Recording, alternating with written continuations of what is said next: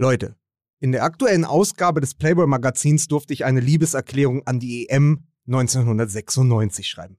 Deutschlands letzten Titel bei einer Europameisterschaft vor 25 Jahren. Ein bisschen aus dem Gefühl der Zeitlupen heraus, die es noch immer im gut sortierten Buchhandel gibt. Und wer mehr erfahren möchte über dieses Turnier, über die Europameisterschaft, über Deutschlands großen Sieg, das Golden Goal von Bierhoff in Wembley, der schaltet am Freitag bei den Kollegen vom Nachholspiel ein, die sich mit dem Turnier nochmal explizit beschäftigt haben. Und nun viel Vergnügen mit dem Text. Goldene Zeiten. Neulich traf ich Thomas Helmer im Museum. In Dortmund, der deutsche Fußball hinter Glas. Dort saßen wir an einem breiten Tisch, über uns spielten die Bayern und um uns herum stand die Geschichte im Raum. Hing das Vergangene gut ausgeleuchtet an den Wänden, war wieder einmal alles greifbar. Der WM-Pokal, der ausschließlich von ehemaligen Weltmeistern bewegt werden darf, weswegen sie dort in Dortmund immer gleich bei Kevin Großkreuz anrufen müssen, wenn sie mal eben nass unter dem Sockel durchwischen wollen. Der DFB-Pokal auch, vor einer schwarz-gelben Fototapete, das Olympiastadion im vollen Ornat. Und natürlich das wirklich goldene Tor. Wembley 1996. Oliver Bierhoff im Strafraum. Der Abschluss mit links, Piotr Kuba nur mit den Fingerspitzen. Der Ball irgendwie hinter der Linie. Es braucht nicht viel, um gleich wieder dabei zu sein. An Ort und Stelle, in der fünften Minute der Verlängerung. Eine Drehung nur. Und die Stimme Belaretis, seine in der plötzlichen Gewissheit verzerrten Sätze. Bierhoff, brüllt Reti damals, kann sich durchsetzen. Dann entgleisen ihm die Silben. Kuba und Deutschland ist Europameister. Während sich Bierhoff im Jubelsprint sein Trikot vom Körper reißt, ehe er von Christian Ziege und Thomas Hessler eingeholt wird. Der deutsche Taumel ein Wimmelbild nun. Klinsmann und Kunz. Körper, die auf Körper fallen. Und weiter vorn auf dem Rasen vor der Deutschen Bank auch Thomas Helmer, der einfach hineinspringt in die Traube der anderen, um sich dort an den zum Himmel gereckten Arm seines Torwarts zu klammern. An die Köpke im hellblauen Jersey. Auch das war ein Sommermärchen. 25 Jahre her mittlerweile. Ein Vierteljahrhundert. Doch wenn ich mir die Bilder aus London heute wieder anschaue, trifft es mich. Dann spüre ich diese Nacht gleich wieder körperlich. Dann sitze ich auf der braunen Couch meiner Eltern, im Rücken die VHS-Kassetten meines Vaters. Forrest Gump, Stille Tage in Clichy, Rain Man. Dann trage ich wieder das Trikot mit dem Adler auf der Brust und halte die Spannung kaum aus weil ich noch nicht weiß, wie es sich anfühlt, einen Titel zu holen. Die Weltmeisterschaft 1990, Andi Brehme gegen den Elfmetertöter Goicochea, der Kaiser dann allein auf dem Rasen von Rom, hatte ich noch verpasst. Sechs Jahre später aber war ich alt genug, um zu begreifen, worum es hier ging. Da waren mir auch die Namen vertraut, weil ich mir die Bundesliga am Fernseher erschlossen hatte. Dort, Opel auf der Brust, spielten Klinsmann und Helmer. Und einer der tatsächlich Ziege hieß. Und den Hessler, das wusste ich auch, nannten sie Icke, weil er aus Berlin kam. Wie, nun ja, Icke.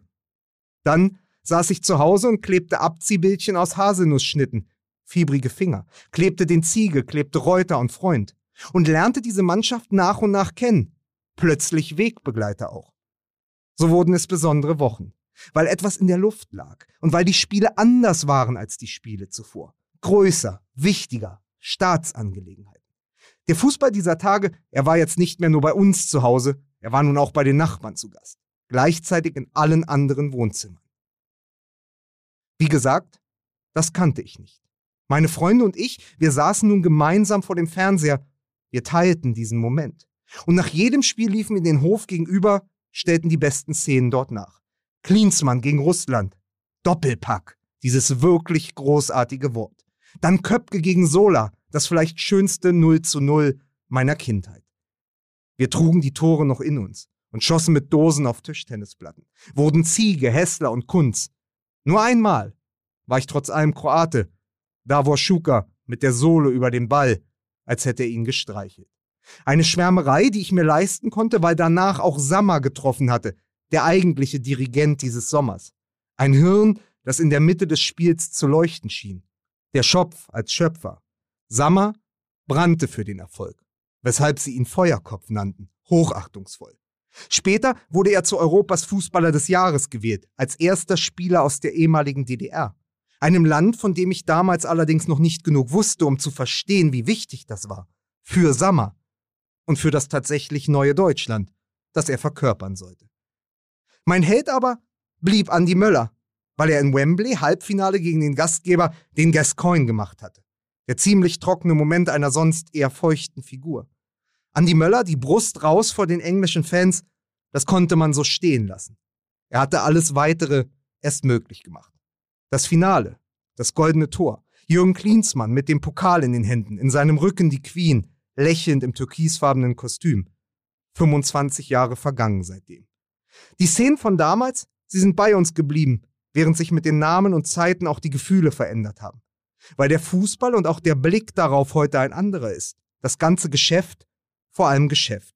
Mit Gewinnern, die ihre Unschuld verloren und Kampagnen, die uns die Illusionen geraubt haben. So stehen wir vor einem Turnier, das verschoben werden musste, während andere wahrscheinlich längst verschoben worden sind. Der Jubel vor halbleeren Rängen. So versuchen wir mit einer Nationalelf zu fühlen, der ein bisschen Sammer guttun würde, weil ihr viel zu oft beides fehlt. Feuer und Kopf. Und weil sie sich hinter Slogans verschanzen kann, die meist von jenen erdacht wurden, die es eigentlich besser wissen müssen. Weil sie die Strafräume kennen. Oliver Bierhoff, auch hier wieder goldenes Beispiel, ist längst nicht mehr Stürmer, dafür aber Manager der Nationalmannschaft. Ein Hashtag-Minister, der am liebsten auch den Zufall domestizieren würde. Vor einigen Jahren hat er sein Endspieldress in Dortmund abgegeben. Die weißen Stutzen, die schwarze Hose und natürlich sein Trikot, die Nummer 20 auf dem Rücken. Bierhoff trug wie immer Anzug und Krawatte und ein Lächeln, dem Anlass entsprechend. Das Trikot aber, es passte nicht mehr zu ihm. Thomas Helmer, in England damals Ausputzer im besten Sinne, hat die vergangenen Jahre als Moderator gearbeitet für einen Sender, der früher mal DSF hieß. Dort durfte er immer sonntags mit anderen schweren Männern des deutschen Fußballs den Spieltag mit alkoholfreiem Klausthaler nachspülen. Neben ihm saßen dann Effenberg oder Reif, Basler und Doll. Profis unter Palmen. Jetzt im Sommer allerdings muss Helmer aufhören. Und es ist nicht ganz klar, was bleiben wird von dieser Karriere. Der Titel im Londoner Wembley Stadion oder die Runden im Münchner Airport Hotel. Im Museum allerdings, dort in den Kulissen der Geschichte, war er gleich wieder einer von damals. Seinem Grunde eigenes Exponat. Ein Europameister, ein Held meiner Kindheit. Und damit auch eine sehr lebendige Erinnerung an diesen Sommer, den wir gemeinsam verbracht haben. Er auf dem Platz und ich auf der Couch. Für immer goldene Zeiten.